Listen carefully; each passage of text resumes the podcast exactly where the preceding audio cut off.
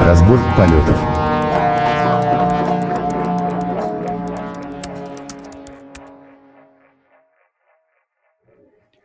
Добрый день, добрый вечер, доброй ночи. С вами снова ваши любимые позывные вашего любимого подкаста «Разбор полетов».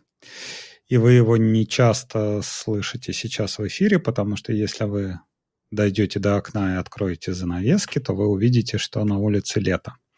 И все в разъездах, все отдыхают, всем не до того, да, собственно, и новостей как таковых, что обсудить, я бы не сказал, что прям огромное количество. Все ждут осени, все ждут, не знаю, чего. Я думаю, нового конференционного сезона. Да, нового конференционного сезона. Но мы постараемся радовать вас летом, будем рассказывать о том, что нам было интересно, что нам запомнилось, что нам понравилось. Развлечем вас летом по дороге на дачу. И, как вы слышали, с нами снова в нашей виртуальной студии наш любимый соведущий Антон Черноусов. Всем здрасте в этом чате. Он же голодный, он же... сытый, он же... Да-да-да, скоро отпуск. Он готов на все. Готов на все практически, да. Так, начинаем мы, наверное, разомнемся... Про себя ничего не сказал. И ваш любимый ведущий Абашев Алексей, который без погремухи, но как бы везде известен как Абашев Алексей. Так, окей. Как всегда, я вам соврал. У Абашева Алексея есть погремуха, и она, если вы посмотрите видео этого подкаста, там внизу ссылка на канал от разбора полетов. Он называется «Полезняшки от разбора полетов», где мы выкладываем разные статьи, которые мы нашли, мы выкладываем разные интересные штучки, которые мы находим на просторах интернета. И через этот канал вы, собственно, можете выйти на чат нашего подкаста, где обсудить разные вопросы от архитектур до ЛГБТ и всего, чего только не волнует людей. Вот. Начнем мы, наверное, с новости такой. Даже это, наверное, скорее не новость, это страдание человека о том, что произошло этой весной. Все мы, скажем так, как говорили... Помягче, пытаешься смазать эту новость. А надо без смазки, прям вот как она есть. Нет, я хотел, как один персонаж из одного фильма, начать с пословицы. Нам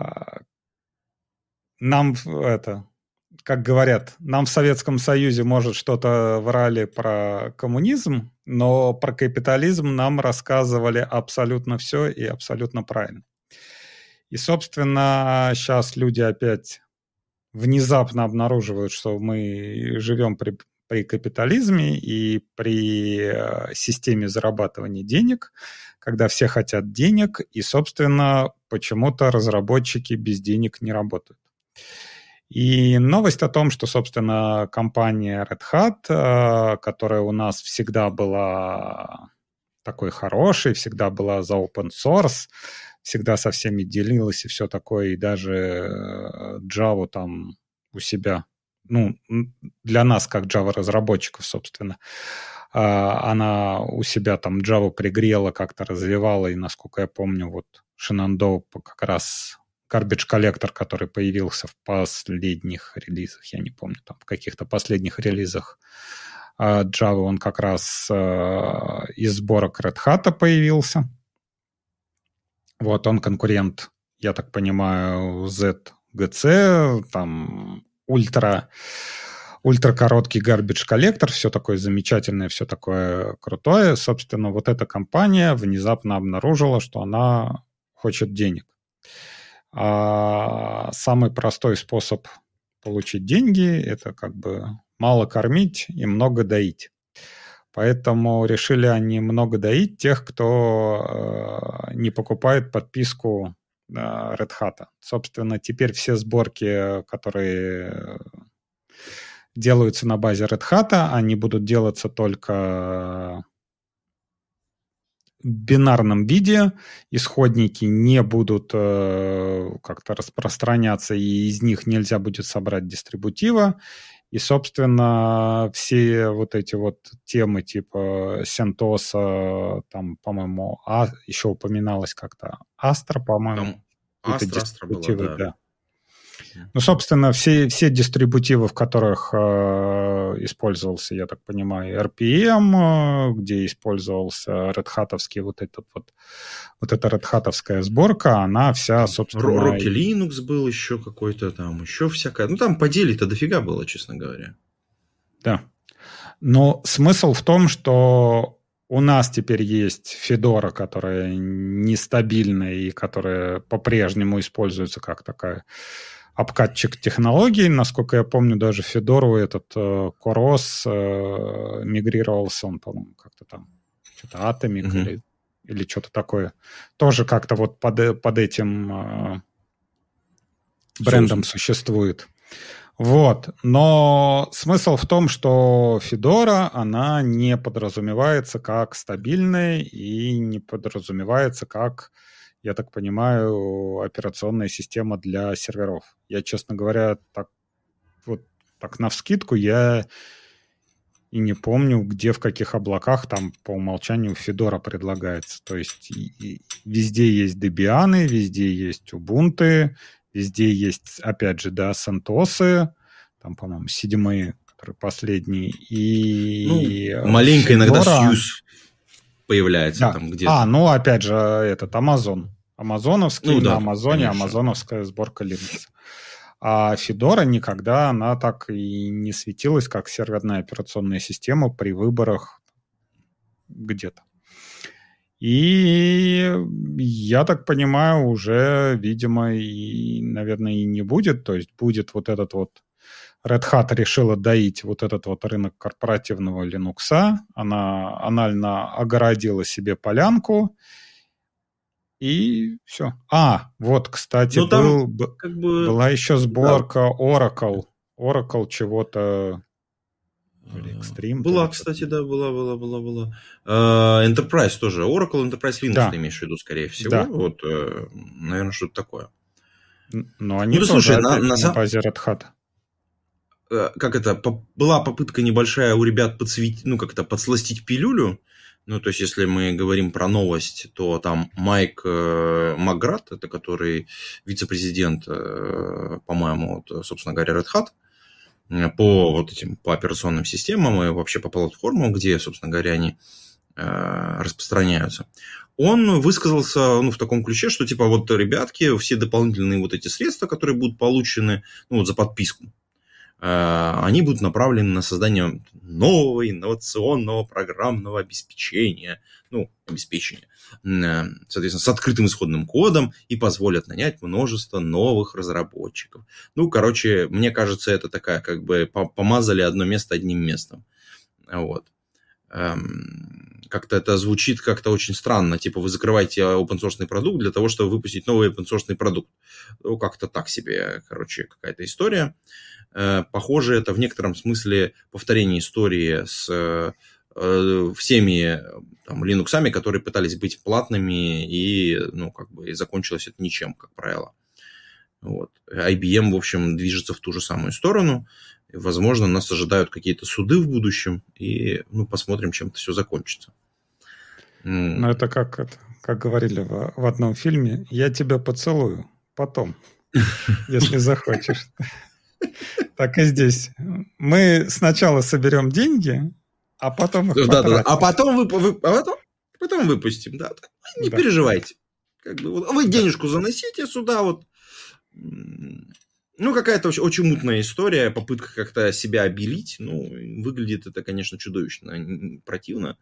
Ну и, в общем, это, на мой взгляд, начало заката Red Hat в некотором смысле.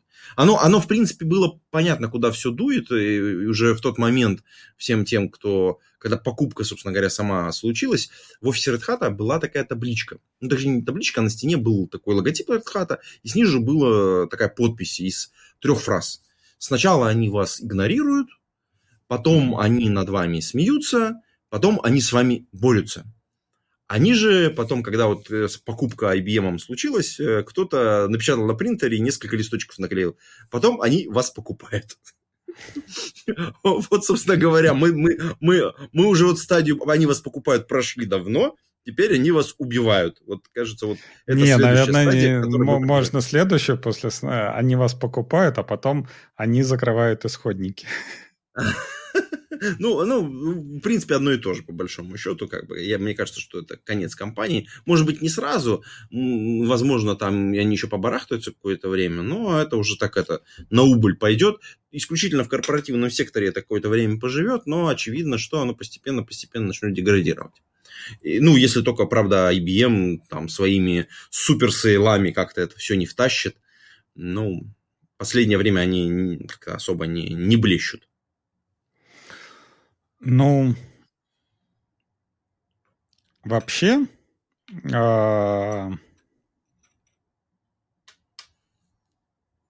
очень бы хотелось, скажем так. То есть, сейчас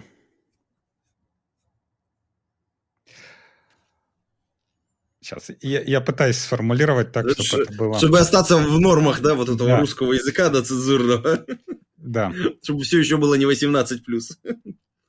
То есть, скажем так, у обычных людей, вообще вот среднестатистических, очень часто бывают такие ситуации, или скорее не ситуации, а такое ощущение типа, ну вот сейчас, вот она уже, вот давайте там... Оно применяется к разным ситуациям, и оно бывает использовано на разных языках с разными определениями, но везде оно примерно выглядит одинаково. Всем очень хочется такого быстрого результата, и чтобы твоя собственная персональная справедливость восторжествовала. Вот, и я здесь могу сказать только то, что я не помню автора, надо, наверное, сказать, Джереми Эллисон. Он как раз... Новость, да? Угу. Да, вот новость. Он как раз приводит в пример Sun. Здесь я могу сказать как такой типа инсайдер, да, который был... скажем так, присутствовал в момент покупки Oracle и переходил, собственно, из Sun в Oracle. И человек, который помнит вот эта вот инженерная культура, которая была в Sun, вот мы сейчас вот такие вот open source, вот у нас тут база, у нас тут офисный пакет, у нас операционная система, вот мы все круто, все у нас развивается, и тут приходят вот плохие ораклы, вот они нас покупают, ха-ха-ха, сейчас вот оно все сдохнет, потому что они не будут развивать, потому что они не будут вкладываться в open source, и прошло большое количество времени, уже больше 10 лет с момента покупки, и все говорили, вот Oracle, Oracle, точно сейчас сдохнет, вот они это не смогут переварить, вот, типа, то, что они там, не знаю, грохают всякие железяки, грохают солярисы, закрывают все это, MySQL, то, что они MySQL, типа, грохнули, вот Sun, по-моему, купил MySQL за миллиард, я не помню, за сколько Oracle Sun купил, по-моему, за 3 миллиарда, что-то такое. Приличная они не переживут такой большой кусок. Но как бы система оказалась сильнее таких свободных идеалов, да, и система продолжает существовать, компания продолжает Да, может быть, для каких-то красноглазиков она выглядит, что типа, ой, фу, какая-то корпоративная. Ну, как бы тихой сапой зарабатывает деньги, ну и Solaris впихивают корпоративным заказчикам, и вот они что-то там барахтаются, и типа клауды делают на этом, на своих Linux'ах, и свое железо как-то так пропихивают, причем оно постоянно, я так понимаю, загибается. Я вот не знаю, у них вот этот вот был Spark и неагаровские процессоры, что-то я не слышал. Неагаровали, да. Угу. Слушай, ну давай напомним чуть-чуть кусочек истории всем, кто нас слушает. Потому что не все присутствовали, так сказать, когда сделка эта состоялась, а приобретение Sun Microsystems корпорации Oracle было завершено в 2010 году, в самом его начале. Там, это был январь или февраль, ну, вот прям в самом-самом начале. И это 2010 год, сейчас 2023. Ну, в общем, сами прикиньте, сколько времени прошло. Цена была в районе 7,4 миллиарда долларов. Вот, ну, там приличный, короче, ценник. Вот, при оценке... Это цена Сана? Сана или цена Oracle? Да, Сана. При чистых доходах 5,4 миллиарда долларов. То есть, как бы, не то чтобы сильно они переплатили. Ну, то есть, как бы, обычно вот хорошая покупка, продажа, это, ну, x3. Ну, то есть, вот от чистых доходов, но тут как-то это, в общем, не очень. Вот. Не, ну, там, как бы, скажем так, ситуация была в том, что зарабатывали-то оборот, доход был большой, но проблема была в том, что низкомаржинальный прям совсем... То есть много вкладывались, опять же, да, то есть много вкладывались в open source, при этом как бы подписки не особо продавались, много вкладывали железо, при этом надо было... Это вот как раз было время, как это, большой четверки, то есть Dell, IBM, Hewlett и вот Sun. То есть это вот была битва такая на северном рынке, вот x86 серверов, вот оно прям было жестко. Особенно после этого кризиса, когда эти IT-бюджеты погрохали. И я помню, как вот где-то за... наверное, полгода к нам приезжал там какой-то вице-президент из Европы, и каждый раз он выступал, и каждый раз он кривлялся на сцене, типа, ой, у нас на счетах 3 миллиарда кэшем, у нас такая ситуация, у нас так все хорошо, у нас так все замечательно. В результате, когда там купили и посмотрели, там типа на счетах вообще по нулям было, они там вот типа, как это, рефинансирование, акции продали, типа, вот покрутили чуть-чуть, все, опять акции продали, опять покрутили чуть-чуть, и все. То есть там вообще по нулям, там поэтому и не было этого мультипликатора, что это они купили, ну вот, как было, типа, с долгами. Как это, с тех пор я как бы, это, как только начинают говорить, что у нас много денег наличными, я сразу думаю, пора линять. Да, да. Вот как... Нет, когда приезжает какая-нибудь шишка, которая собирает митинг и говорит, как у нас все хорошо, то это вот прям первый признак, когда все пиздец. Пора бежать. Ну да.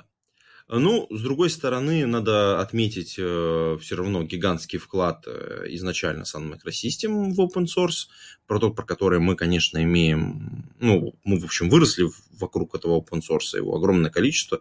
То есть и MySQL был пригрет под крылышком, и офисный пакет, и, конечно же, наш любимый Hudson, который сейчас... Jenkins потом стал, да. Все тоже никак стал. Не сдохнет прям. Не, вообще для Сана... Живее всех живых на самом деле, да, слушай. Вот, кстати. Все уже вроде... Я еще вас переживу, сынки! Вроде как бы все уже там в САСы переходят, не знаю, даже в GitLab CI сидит, а вот сидишь, а тут... Приходишь на работу, тут бам, а у нас тут Дженкинсом собирается. Заебись. Не, вообще вот как бы для меня, скажем так, как сотрудника, было вообще просто удивительно, как подобралось предложение продуктов внутри одной компании. То есть тогда это было еще всякие Google, Apple, они еще не были тем, кем они сейчас являются, да. То есть главный был такой Microsoft. И компания, просто представь себе, компания, которая контролирует сервера, у которой есть тонкие клиенты, у которой есть операционная система, у которой есть офисный пакет, у которой есть база данных, и там по мелочи всякой. То есть это предложение по сравнению с виндой, где винда и типа офис и все, то есть нету вообще железяки никакой. И как все рассказывали, сейчас у нас будет этот спарринг между железом и софтом, все вместе это мы соберем, и как Oracle сейчас продвигает, как база данных на кремнии, то есть какие-то вещи выносить из базы данных прямо в расчеты на железо. То есть вроде такая интеграция, она должна была, какие-то нереальные результаты принести, а как-то все это так и растворилось. Слушай, на самом деле...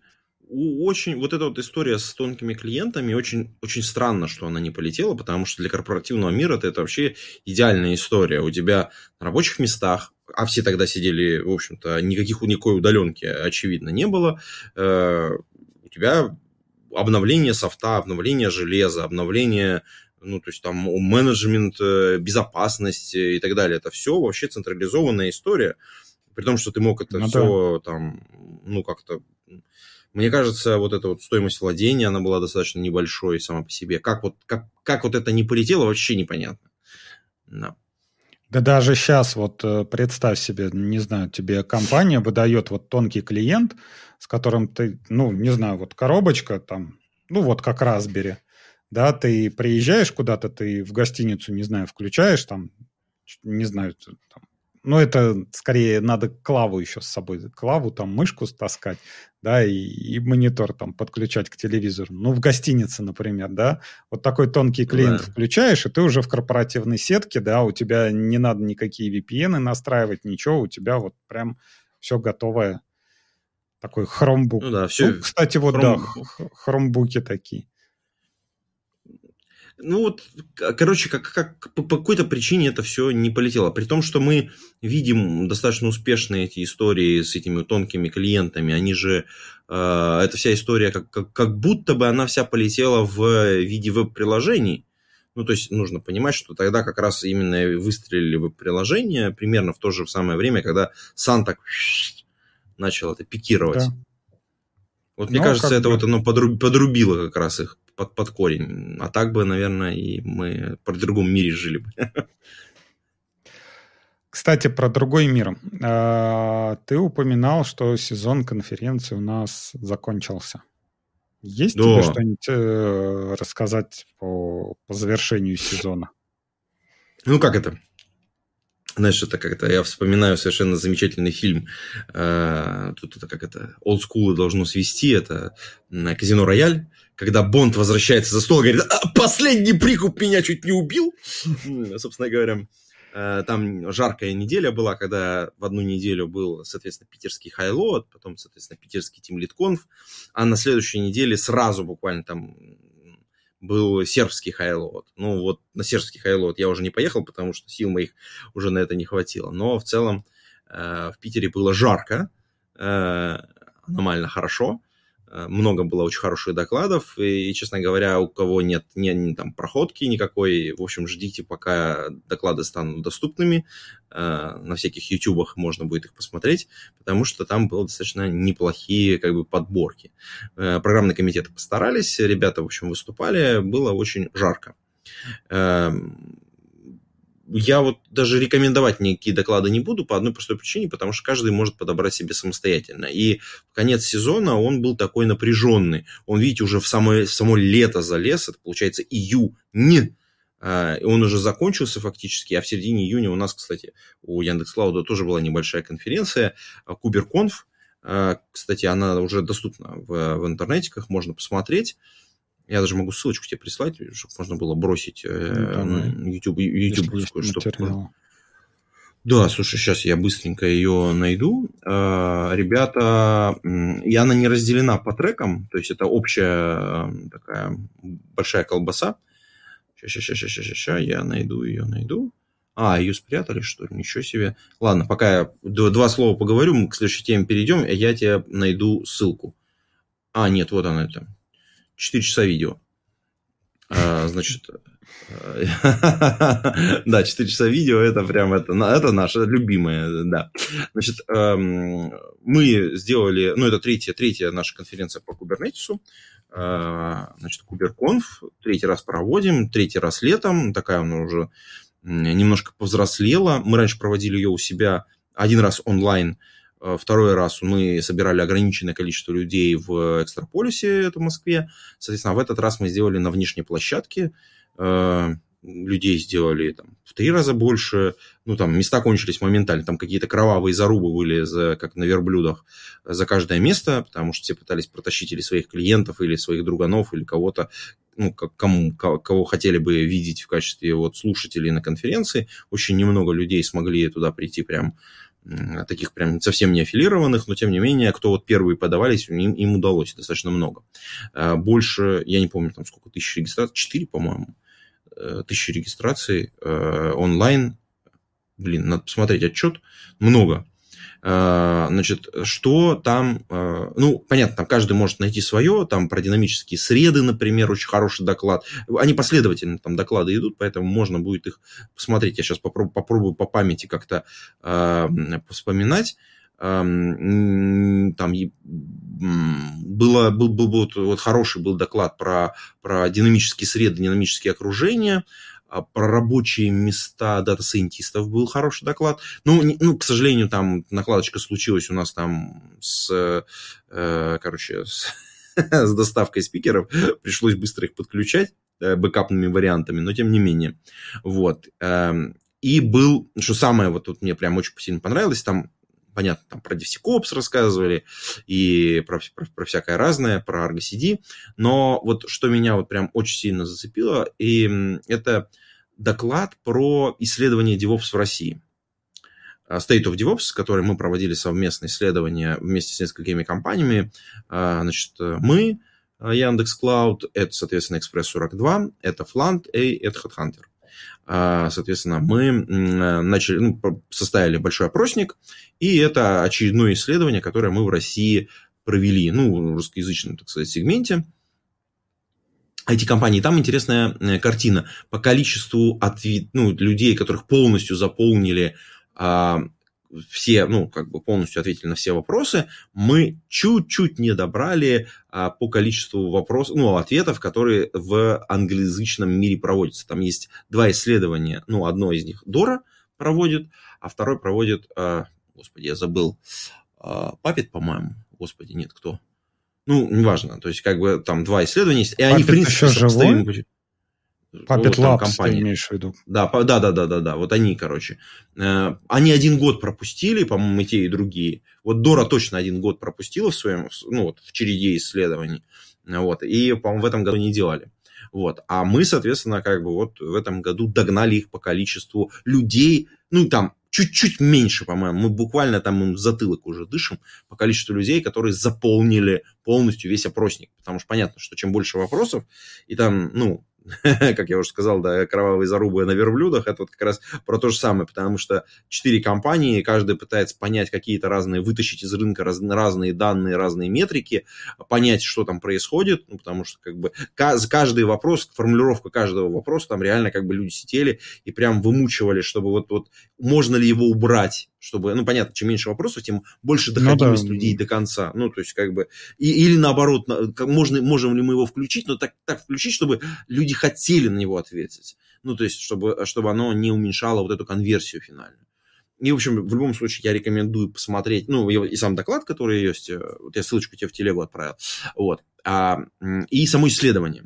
Я думаю, что ссылочку на исследование я тоже найду, и тоже брошу. Ну, не прямо сейчас. Я думаю, что во время подкаста самого я поищу и пришлю тебе тоже, чтобы можно было ее вкинуть. Соответственно, там, по-моему, будет лендинг, через который можно будет скачать сам отчет и использовать, ну, собственно говоря, выкатить, так сказать, посмотреть полные данные, потому что очевидно, что в докладе не все можно было подсветить, там какие-то отдельные нюансики, но мне кажется, там есть пара интересных моментов, и вот кажется, что это было неплохо. В кулары были очень классные. Нет, ну ты привел примеры докладов, но все это про DevOps, а у нас теперь уже типа кубер – это как бы среда по умолчанию, то есть мы говорим кубер, подразумеваем DevOps, или мы говорим DevOps, подразумеваем кубер? Тут видишь, какая история? Все доклады, которые были технические, вот кроме вот этого, который я сказал, да, про исследование DevOps в России, они были именно вокруг Kubernetes как инструмент, ну, инструментов вокруг Kubernetes. Ну, то есть как бы здесь надо отметить очень важную штуку. Она была именно сфокусирована на практиках, которые живут вокруг именно Kubernetes. Понятно, что за ним, помимо Kubernetes, есть другой мир, там очень много тоже всего, и ну, его тоже нельзя сбрасывать, но это вот у нас такой вот конкретно фокусная конференция, которую мы вокруг... Ну, мы видим, что здесь очень-очень большая такая доля рынка, и он растет, и там все туда въезжают постепенно. И исследование, кстати, показало, что как люди туда въезжают, и как меняются у них практики. Ну, тоже прикольно. То есть, это взаимосвязь вот этих вот двух таких вот моментиков, она на российском рынке прям видна. Такая корреляция. Подожди, а ты по поводу вот количества заполненных анкет, ты намекаешь на то, что исследования, которые проводятся, например, там в Штатах по DevOps, оно покрывает столько же людей, сколько же и почти в России занимаются DevOps? То есть это примерно сопоставимые рынки, получается? Ну, рынки несопоставимые, а по количеству охватов вот мы постарались, и вот я думаю, может быть, в следующем году мы уже их покроем. Просто мы гораздо плотнее и интенсивнее работаем именно на покрытие при проведении исследований. Так, ну, так получилось. А почему, кстати, Highload Сербия? Ты такие вопросы задаешь, потому что там много хороших разработчиков, есть офис компаний различных, и они хотели бы тоже что-то там иметь. А в Сербии, в общем, ничего такого айтишного нету. И вот ребята из Онтика при поддержке Яндекса большого, соответственно, решили там провести конференцию. Ну и плюс там еще присоединились ребята. Чем интересна была конференция? Она была, ну, англоязычная, очевидно, и туда приехали англоязычные спикеры различные. То есть, кто вот соскучился и вовлечение в местных тоже. Да, там, ну, не то чтобы сильно много, насколько вот я сужу по различным, как бы, отзывам.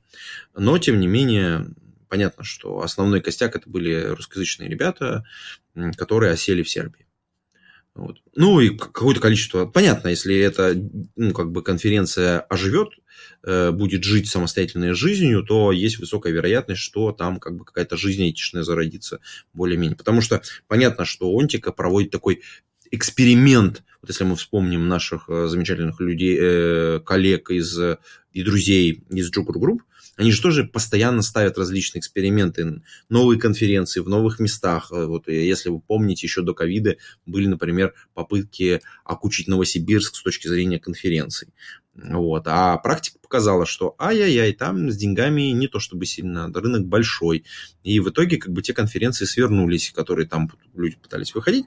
А конференция, которая там была, единственная Кодфест, совершенно замечательная конференция, она осталась, сохранилась, более того, приобрела нового владельца, и теперь этим владельцем является Тинькофф.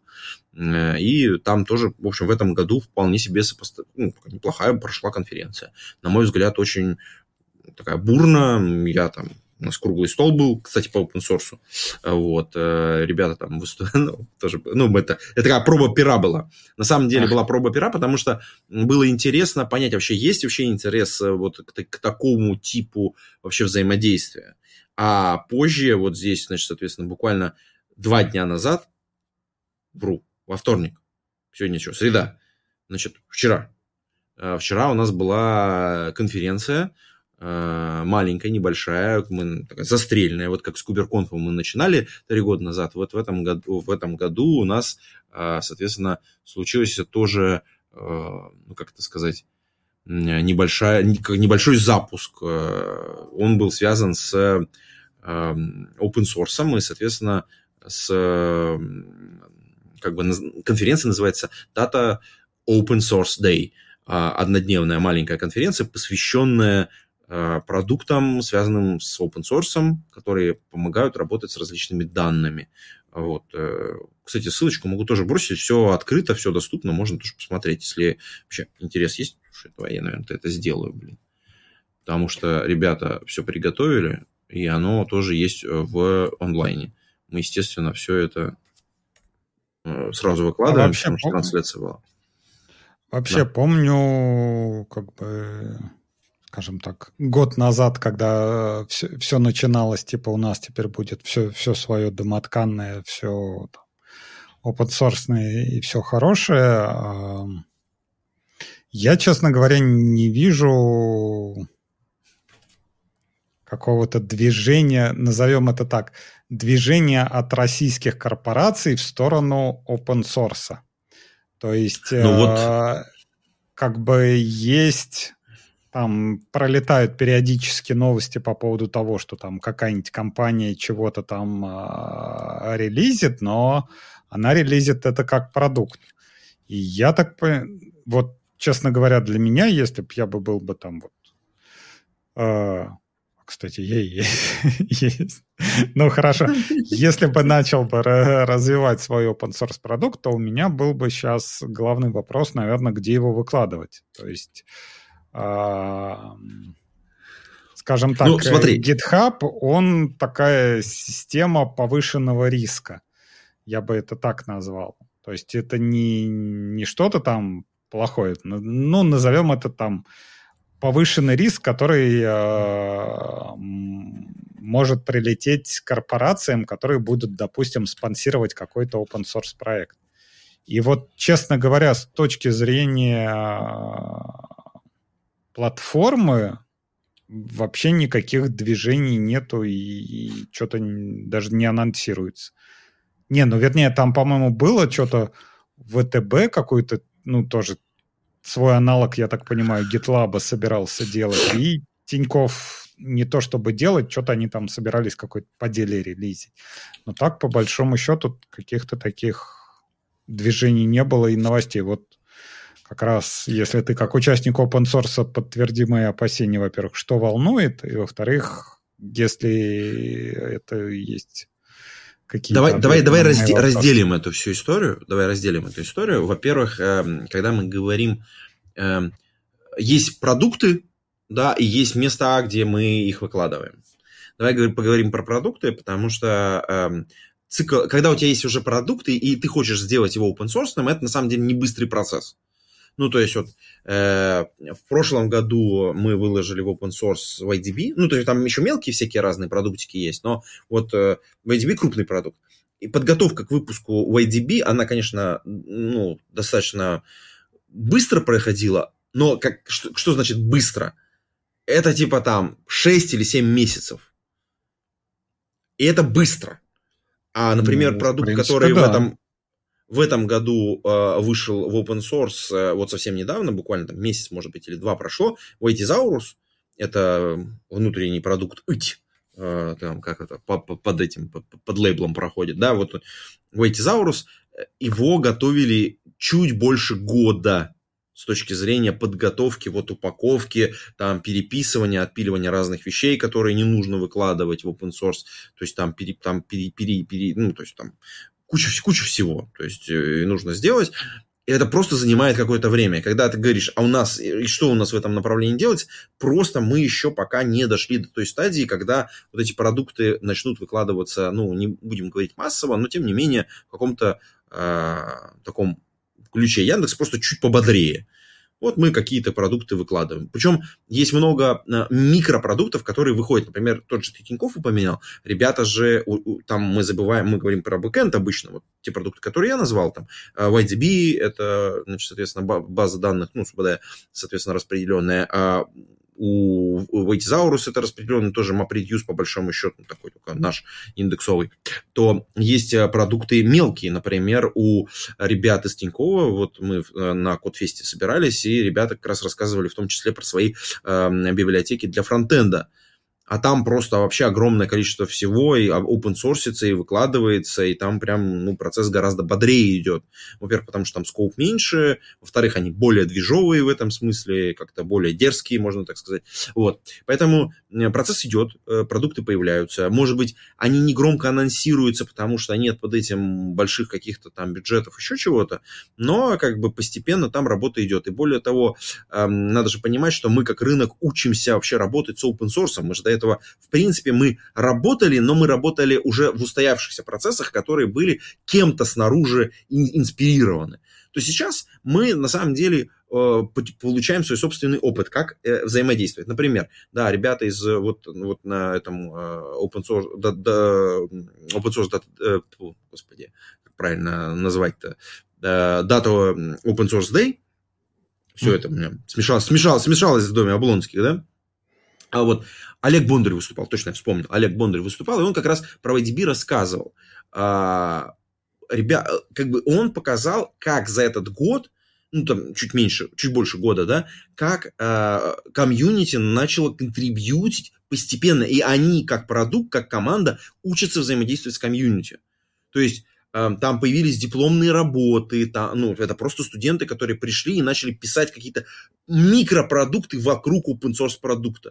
Кто-то там драйвера, кто-то там в существующие коммерческие продукты что-то начал писать и так далее. Там масса всяких микропродуктов вокруг родилось, там контрибьюшн различный случился, и просто этот опыт еще не появился у тех ребят, которые начали этим всем заниматься. Мы просто немножко в процессе становления всего этого движения. Медленно запрягаем. Через год, да, через год мы об этом будем слышать сильно чаще. Я думаю так. Это . Теперь вернемся, давай ко второму вопросу, если мы говорим про платформу. Да. Ведь с платформой гораздо более сложный вопрос. С одной стороны, мы принимаем те риски, что есть вот эта большая open-source площадка, площадка с кодом, которая, которой владеет Microsoft, и пока Соломоново решение, которое принято, которого они придерживаются, несмотря на все, что происходит, это open-source должен быть open-source. И, в общем, и все, что выкладывается на GitHub с точки зрения open-source, они этому не противостоят никаким образом, и наоборот, в общем, стараются всю политику под шконку там загнать. По большому счету, там какие-то инциденты есть локальные, понятно, без них никуда. Насколько я помню, во-первых, забанили все аккаунты всех этих банков, то есть Сберовский, Тинькофф, там еще чего-то, и были... Окей, хорошо, опять же, как это одна бабка сказала, были новости, что разработчиков, которые там чего-то коммитили, контрибьютили в эти проекты, их тоже аккаунты закрывали. Подрезали. По крайней мере, я слышал, да, один. Вот такой. Который, по-моему, как-то вот такая волна была. Да. Волна была, и потом она как-то схлынула. Я думаю, что как только око Саурона отодвинулось, так сказать, от GitHub, они перестали вот этой всей фигней заниматься. Такие нам сказали, мы сделали. Я тебе говорю, вопрос с GitHub'ом не то, что там какие-то проблемы, а в том, что появляются риски, да, то есть если ты управляешь те же самыми рисками, сейчас для компании, опять же, хорошо, YDB, он где зарелизен? В России, в смысле, это у нас там внутренние репозитории есть, которые синхронизируются на GitHub, это правда. На GitHub, и issue, и pull реквесты вы через GitHub принимаете. Они потом в обратную сторону тоже внутрь скачиваются, там синхронизация происходит. Да, по такой же модели сделана история с YTsaurus, то есть, чтобы можно было всегда владеть исходным кодом в случае чего. Ну, такой вот вопрос, такая модель принятия рисков. Ну, вот такая. Ну, по крайней мере, каждой компании, не каждая компания готова поддерживать вот эту инфраструктуру для того, чтобы делать вот этот mirror между репозиториями, ишью и квестом. Ну. Давай еще накинем всю эту историю. Мне кажется, в случае, если риск сыграет, вот в этот момент по-настоящему появятся продукты, которые сейчас все втекают, как ты сказал. Кто-то там что-то попиливает. Вот кто-то, какой-то из этих продуктов реально очень быстро взлетит на российском рынке. Ну, не знаю уж кто. Тут вот что-то Москва что-то выкладывала, какой-то там репозиторий. Вот ты говоришь, что у тебя есть информация о том, что кто там готовил вот свой собственный репозиторий. Но ВТБ, платформу, ну, я слышал, что вроде как ВТБ анонсировала, что они сделают платформу для разработки, то есть, я так понял, это вот типа свой GitLab, да, со всякими этими. Кто-то как сделает. GitLab с Буруновым и Ходченковой, скажем так. Ты хорош. Все еще не 18+. Да. Ну, слушай, я думаю, что вот здесь вот поле, на самом деле, я не скажу, что это можно назвать стартапом, но пока крупные игроки всегда очень-очень медленно взаимодействуют. Вот сейчас, в принципе, есть возможность на это поле влезть и что-то сделать. Выпустить какой-то продукт. И, возможно, эти продукты даже уже есть. Мы просто не обращаем на них внимания, потому что у них нет нормального пиара, они про себя не рассказывают, в гости не приходят. А, кстати, могли бы. Это намекаем на аудиоформат. Приходите, ребята, расскажите про свой продукт. Нам тоже интересно. Мы бы с удовольствием аккаунты бы получили туда, чтобы тоже посмотреть, как там все устроено. Вот. Это было бы здорово. Вот. А с другой стороны, кажется, что есть вероятность, что крупные игроки, в случае, если риск сработает, просто сядут и договорятся, какой продукт использовать. Ну, чей. Ну, условно говоря, вот там 4-5 продуктов покладут на стол, все сядут, посмотрят, такие говорят, ну вот этот вот вроде лучше всего сейчас на данный момент выглядит, давайте все использовать его. И договорятся, что какой-нибудь консорциум... А как же свободная рука рынка? Ну, это и будет рука рынка, просто ее будут все держать, как бы, она вот это вот... Как бы дрожащая такая, да, я сделаю для всех открытый open source. Ну, просто все будут донатить для того, чтобы инфраструктура существовала в стране. Мне кажется, это вот один из вариантов. Гипотеза. Я свечку не держал, никакой информации не обладаю. Потолочные данные. То потом скажут, что ты все знал. Так. Ну что, едем дальше? Давай. Или еще про конференции что-то? Про новый сезон. Про конференции, про новый сезон. Что мы знаем про новый сезон? Новый сезон начнется прямо с сентября. Причем я подался уже на конференцию DevOps от Joker Group. Мой доклад даже приняли. Он немножечко холиварный, но тем не менее. А конференция будет 5-6 сентября в онлайне и 17-18 в офлайне. В офлайне она будет в Москве. Соответственно, 17-18, а в онлайне, понятно, как бы везде, где только возможно. То есть, прям с 5-6 сентября, вот как начнется, так и поедет. Пока еще все еще принимают доклады, и очень много всего. Понятно, что нас ждет очень большой длинный сезон, который также, как обычно, закончится, наверное, Highload'ом московским от компаний Онтика. Кстати, в этом же сезоне будет, наверное, Joker, который мы любим, уважаем, и туда можно подавать свои доклады, а он будет в октябре. Там 9-10 октября будет он онлайн, а 13-14 октября будет офлайн в Санкт-Петербурге. В общем, подавайте свои доклады. Мне кажется, это должно быть интересно и круто. И сейчас, мне кажется, супер большая возможность попасть как раз достаточно времени, чтобы... Уже какое-то количество людей уже заявилось. Там ребята из Сбера, Huawei, Озона, МФТИ, кстати. Ребята там приходят с различными докладами. Ну, как обычно, В общем, мы ждем с большим нетерпением, собственно говоря, встречи на Джокере, потому что Джокер – это, конечно, легенда, куда надо обязательно приходить, да. Как это, причаститься, так сказать, к корням. Так, тогда следующая у нас уже статья, которая обратила на себя свое внимание, это у нас про мониторинг. Это мониторинг – это боль. Я, честно говоря, ожидал, что в чате она вызовет больший резонанс. Подхёрт. Да. Но как бы был один только комментарий на нее, что типа это как какой-то такой джуниор написал и типа... который ни хера не понимает, но хотелось бы, честно говоря, развить тему по поводу мониторинга, особенно, не знаю, мне сейчас как раз это легло в тему на болит? Новой работе. Да, поэтому болит и сильно. Подожди, а ты же не в той конторе, где это «Щебень»? Не. Отправляю всех тех к тому выпуску, где мы говорили про щебень. Переслушивайте. Учите классику. Слава богу, я решил там не остаться.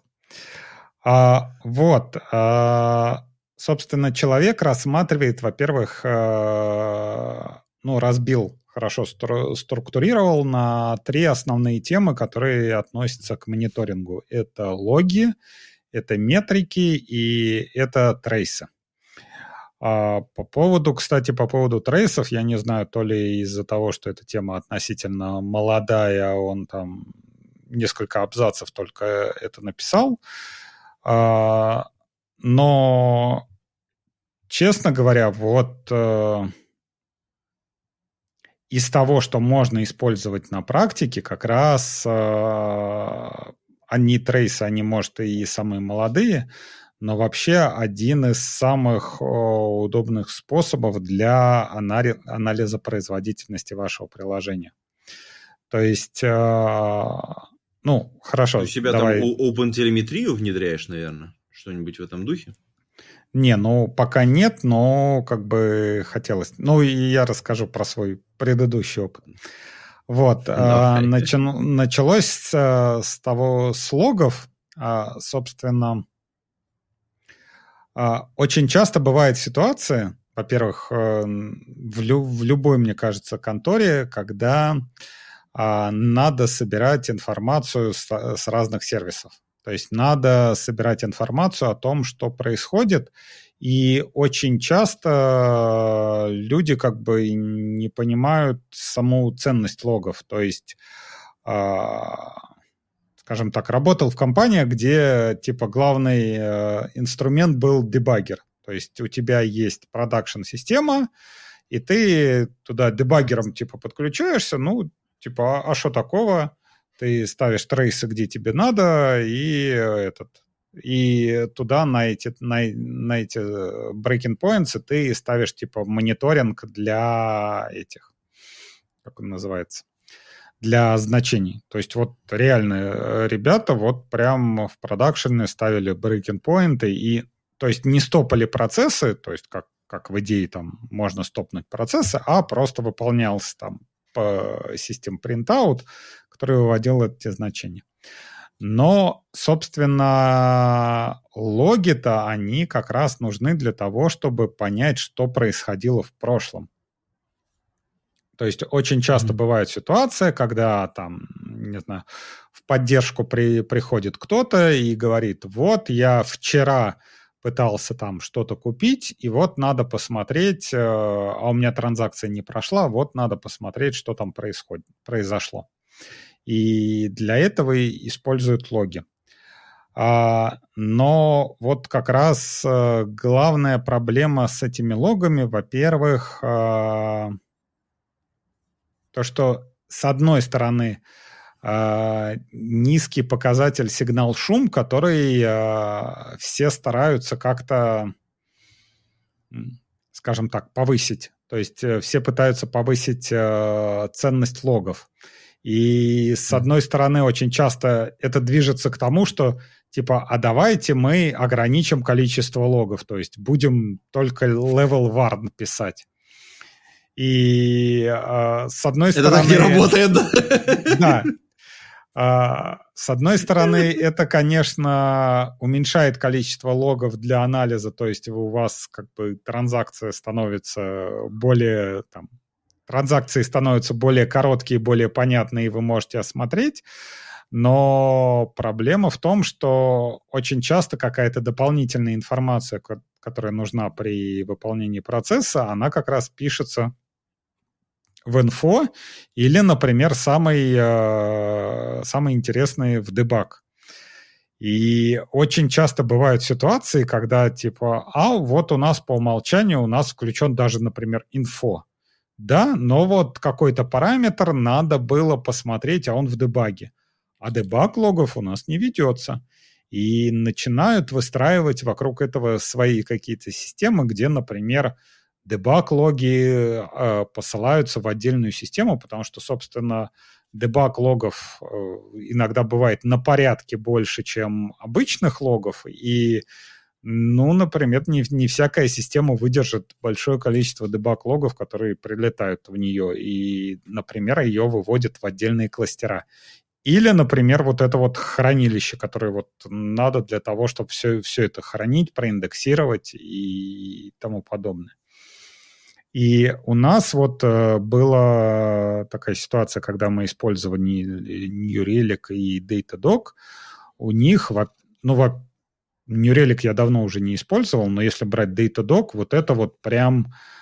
Самая лучшая система для хранения логов вообще, которую я использовал. То есть там есть возможность проиндексировать по разным значениям, есть там поиск по разным измерениям, ты можешь там какие-то свои по бизнес-транзакциями, он может JSON там как-то распарсить. Но проблема в том, что у него биллинг идет по количеству сообщений. И то есть сюрприз-сюрприз... Ты дебаг включаешь денег, только когда тебе нужно, потому что, ну, как бы у нас вот был случай, когда человек, типа, надо было что-то проанализировать, он включил дебаг, забыл про него, на ночь ушел, и за ночь там на $10 000 насчиталось, потому что, как бы, система дебаг... Прям, это же больно просто, ужас. Да. Вот. Ужас. Такие замечательные ситуации бывают.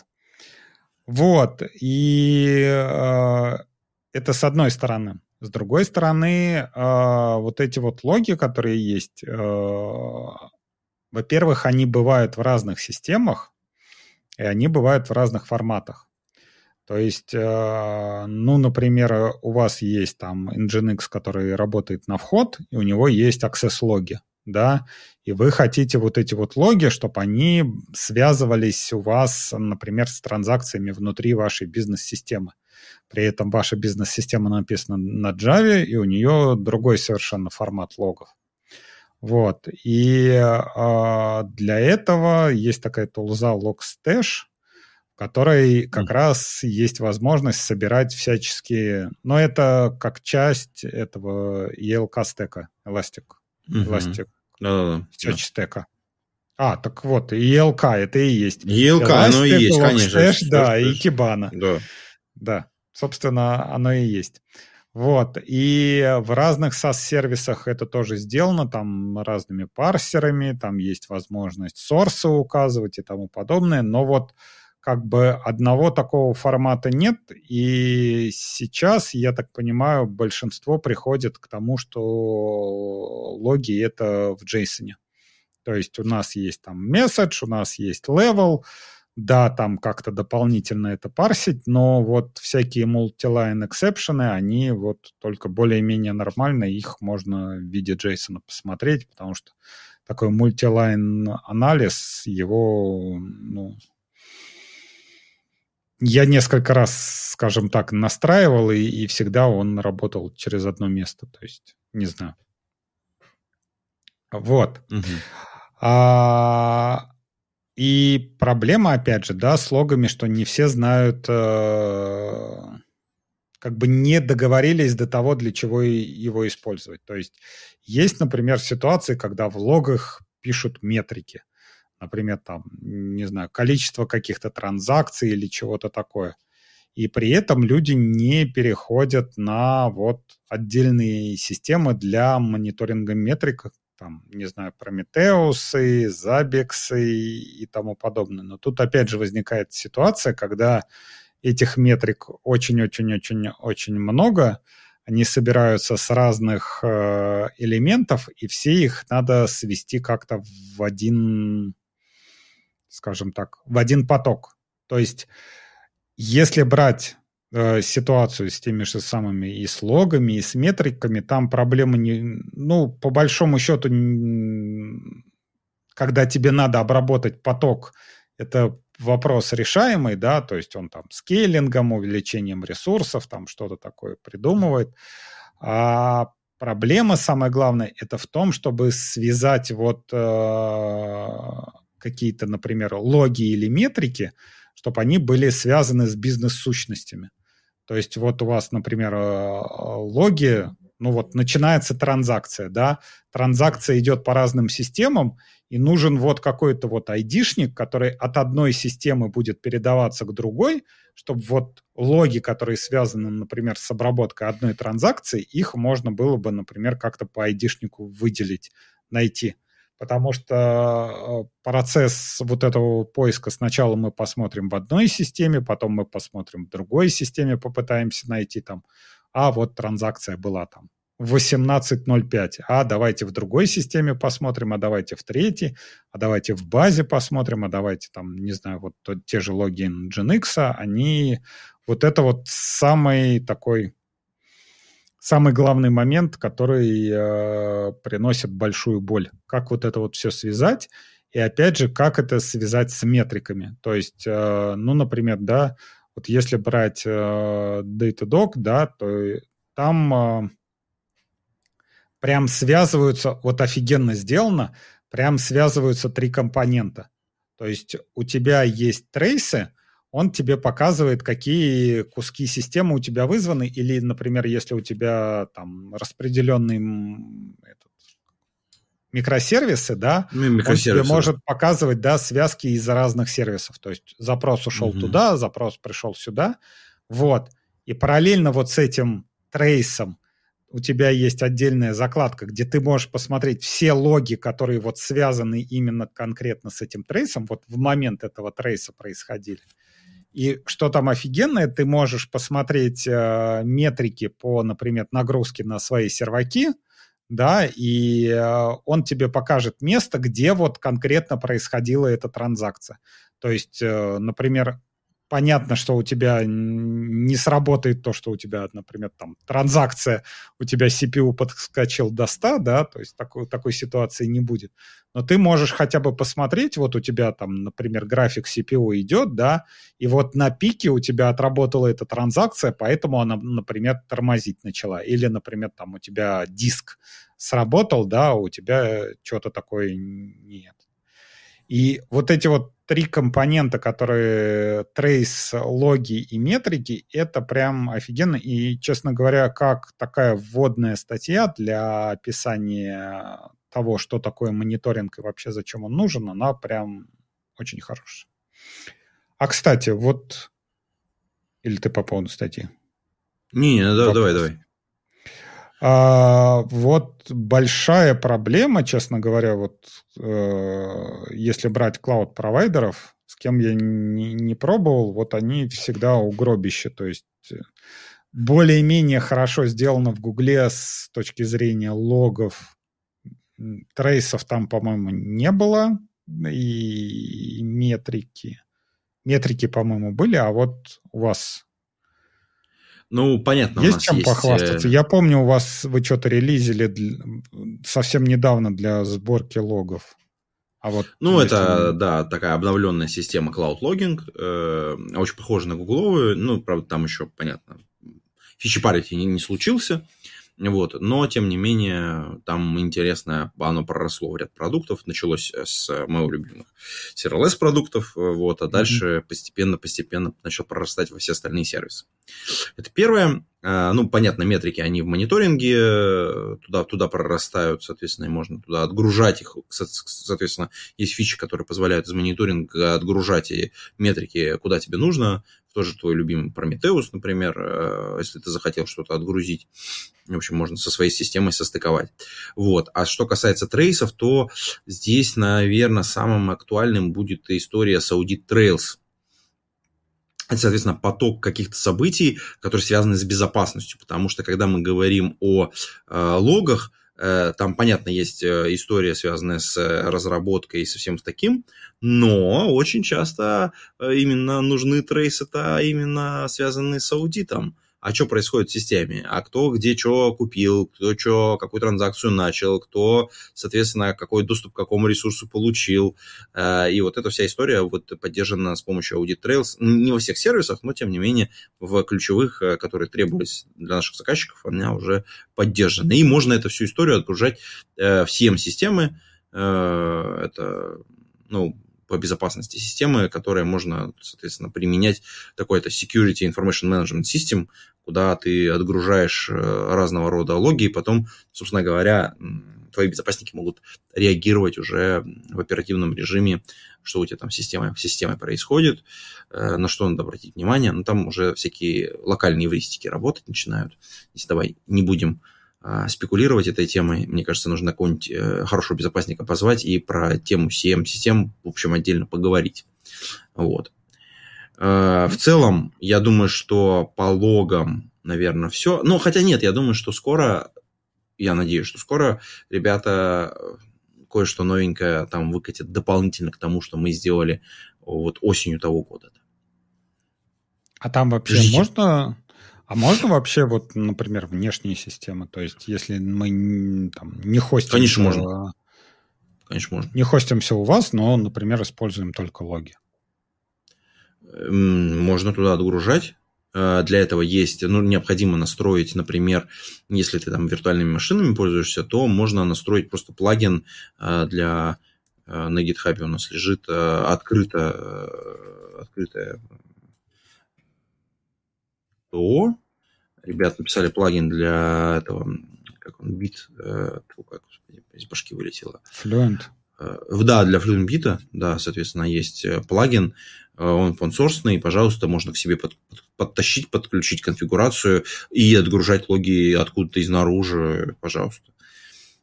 Вот. Причем, так как Fluent бит, я не знаю, супер популярный. Там, правда, есть еще и конкуренты, но, тем не менее, настроить, мне кажется, вообще нет никаких проблем с этим. А Fluent как раз, по-моему, Google использует. По-моему, на сервисах. Я говорю, он популярный достаточно для того, чтобы просто пойти и обратить на него внимание. Ну да, и тут вы не могли и не скопировать у Google. Ну, а зачем ломать то, что хорошо работает? Да. Ты же понимаешь. Лучшие художники, они копируют.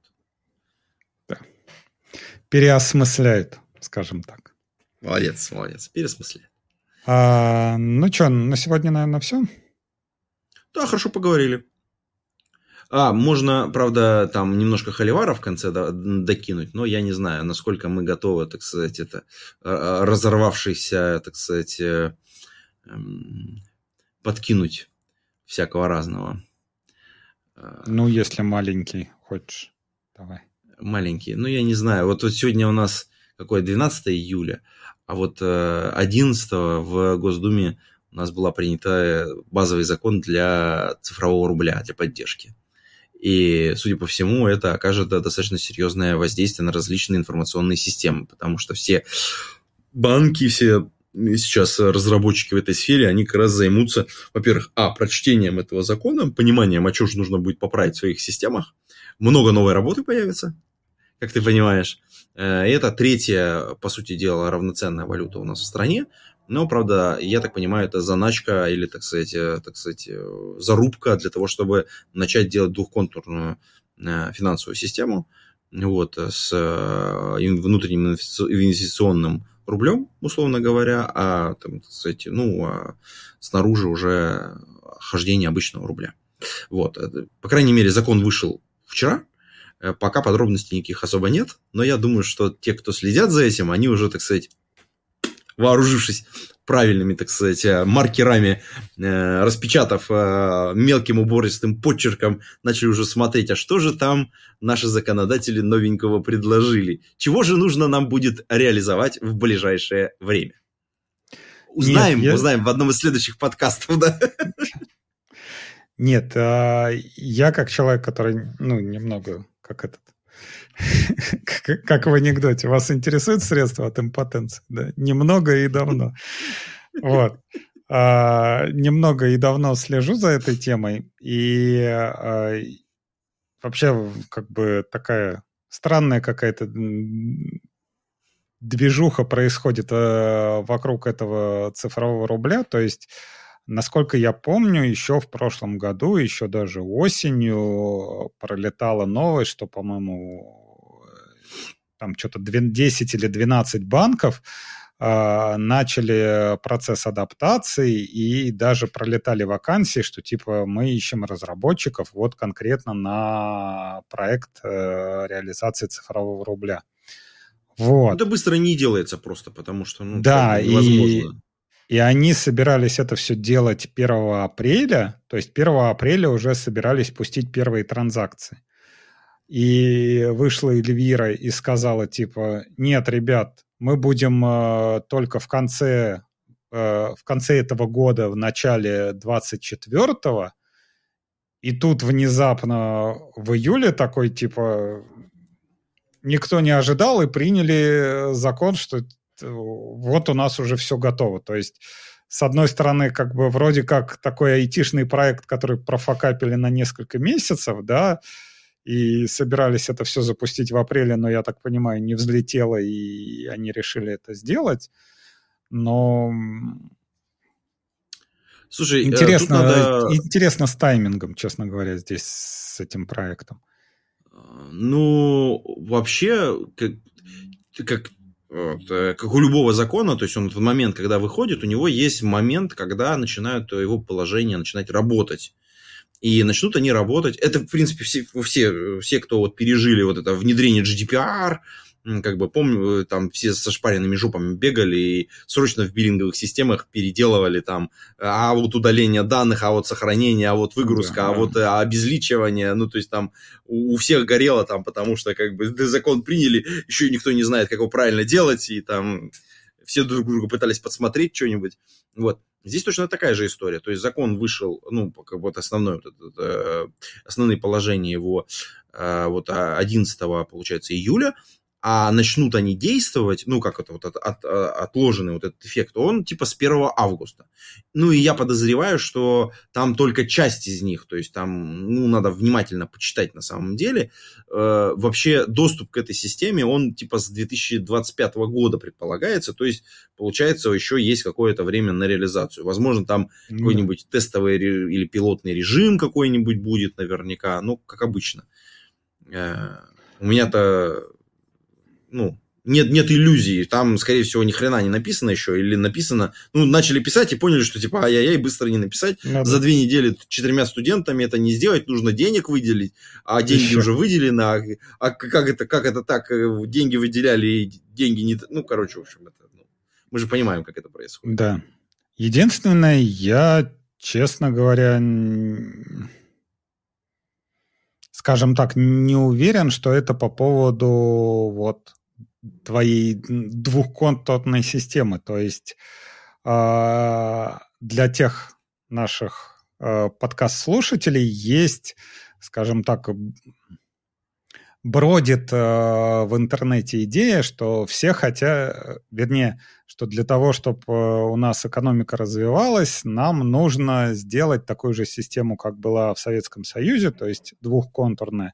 Одна я так понимаю, для физических лиц, где вот обмениваются там фантики за штаны и ботинки, и второй контур – это для предприятий, где они вот, скажем так, государство выделяет какие-то деньги, которые типа нельзя украсть. То есть, ты все правильно говоришь, что неправильно. Да. То есть государство выделяет, типа, все контролирует, и вот этот вот безнал, типа, между там предприятиями он ходит туда-сюда, и он никак не перетекает в физический мир. И как, опять же, как некоторые говорят, что главная идея, почему, как завалили Советский Союз, это вот пробили вот эту вот дырочку между двумя контурами, когда бабло, которое вот крутилось между предприятиями, и оно использовалось, то есть оно называлось, скажем так, рубль, но это было скорее как вот единица, да, то есть это единица расчета.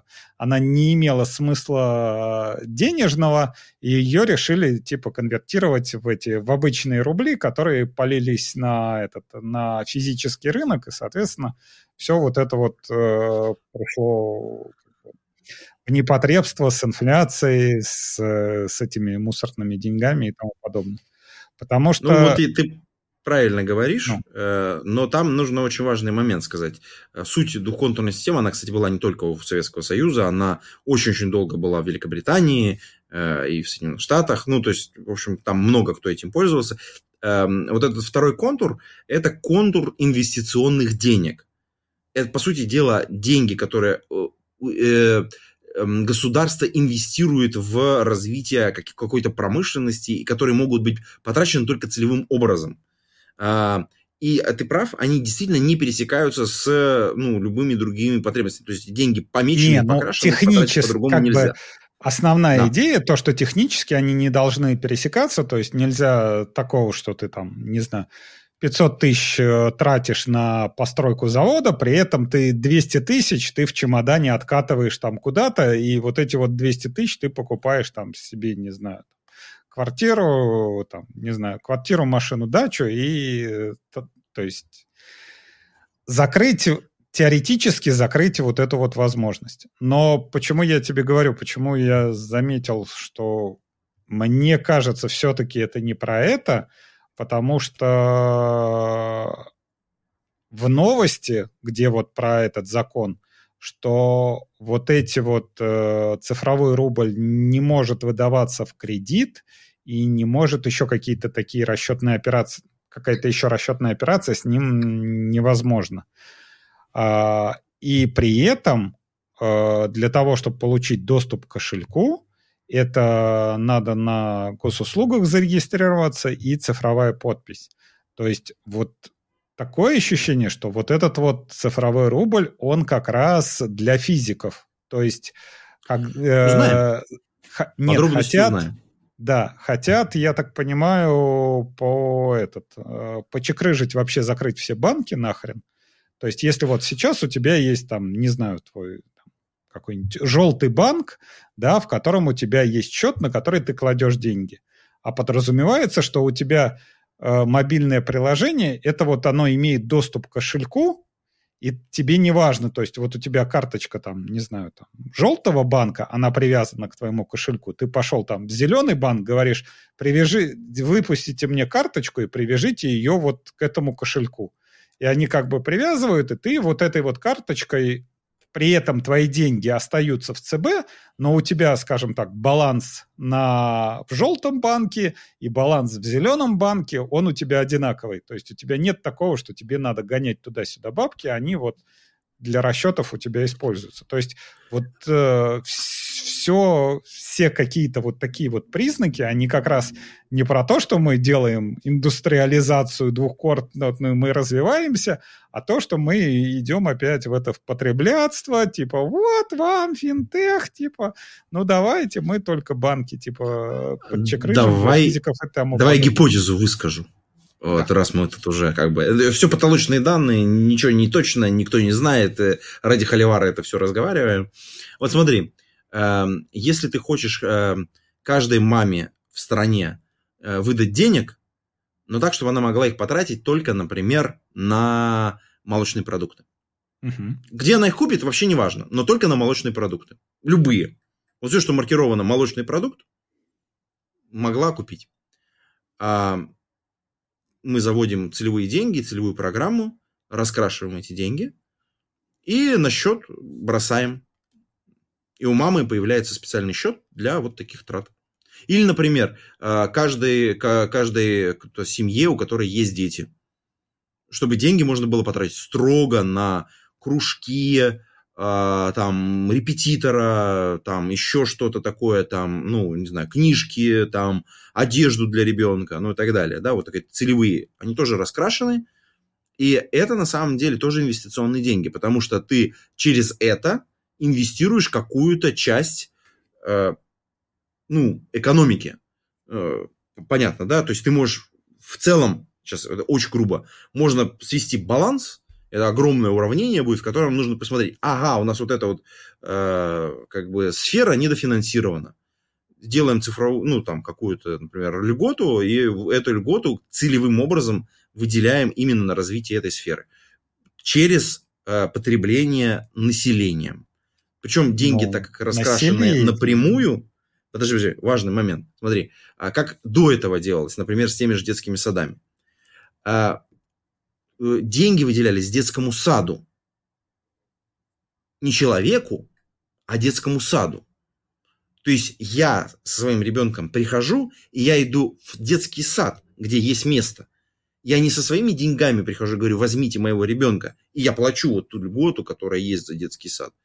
Неважно, это коммерческий детский сад или обычный детский сад. Будет плохой детский сад, туда люди не пойдут. Не будут платить своими деньгами. Но деньги окажутся физически у людей, а не у там, детских садов. Это плохой пример, конечно, на самом деле, но тем не менее, как бы вот, мне кажется, это возможность такие вещи делать. Раскрашенные деньги, которые выдаются целевым образом, которые можно потратить и запустить какие-то вот, ну, такие вот сферы, проинвестировать в них. Огромная должна быть будет проделана работа с точки зрения цифровизации, с точки зрения оцифровки, с точки зрения трейсинга данных, ну и как мы вот, как это тут шутили про честный знак, что вот сначала мы начали маркировать, что там, лекарства начали маркировать, да, вот, а теперь уже все больше и больше и больше продуктов маркированы. То есть там лекарства, ботинки, алкоголь, какие-то продукты уже, ну и все больше продуктов маркируется. Соответственно, сейчас, зачем вода, молочка уже, вот все, да, все проходит. Вот я тебе уже про это... Конкретно я...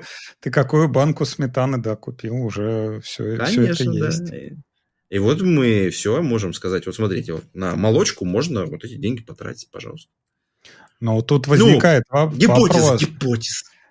Нет, ну, так опять же, везде, где говорят про двухконтурную, опять же, да, двухконтурная, это подразумевается как система для инвестирования. Но вот то, что ты говоришь, раскрашенные цифровые деньги, это вот те же самые там цифровые талоны, это для населения, это не инвестиции куда-то. Опять же. Подожди, это что же самое? Это инвестиция только не напрямую данные, а через конкурентную среду.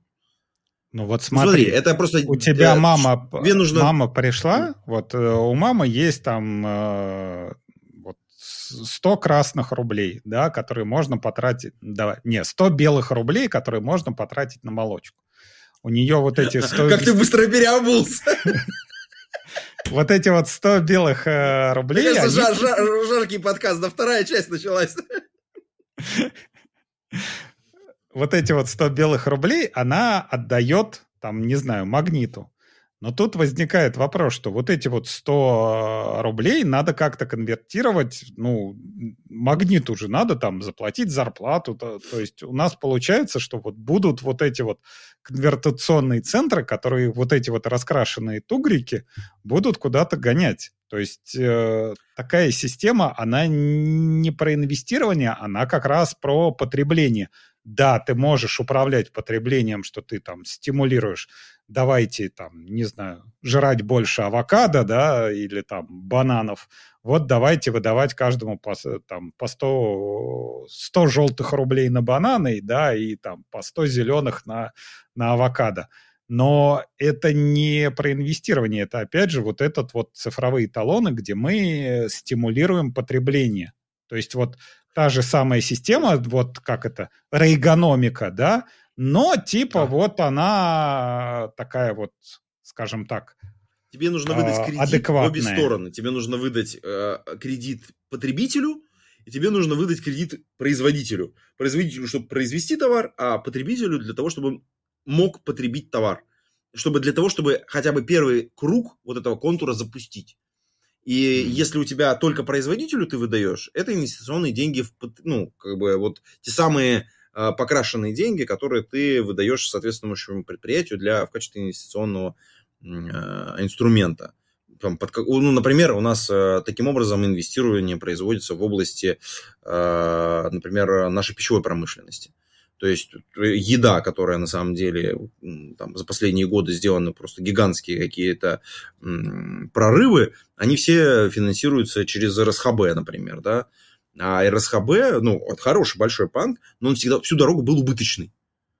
Ну, почему? Потому что, как бы, да. Потому что он государственный, его задача финансировать. Ему задача вбрасывать в экономику вот эти деньги, те самые, ну, то есть в производителя, чтобы они производили правильный товар. А дальше, соответственно, поэтому у нас еда есть, по сути дела, благодаря всему этому. Да. Ну, слушай, мы очень сильно удалились от IT, как бы тем, хотя РСХБ, кстати, молодцы, они тут, в общем, в IT-шечку начинают очень сильно двигаться, и мы их начинаем видеть на конференциях с их докладами и с их замечательным стендом. Кстати, на Highload они были. В общем, как всегда, ни хера непонятно, но очень интересно. Нас впереди еще ждет, я так понимаю, в ближайшие годы еще очень столько всего интересного ждет. И нашему поколению, видимо, выпало пожить в эпоху перемен, скажем так. Все так. Будем заканчивать. Ну, давай. С вами в нашей виртуальной студии были Антон Черноусов. Пейте кофе, пишите Java. И Абашев Алексей. С вами было хорошо. Мы постараемся почаще записываться и радовать вас нашими выпусками. Всем спасибо. До скорых встреч. Пока.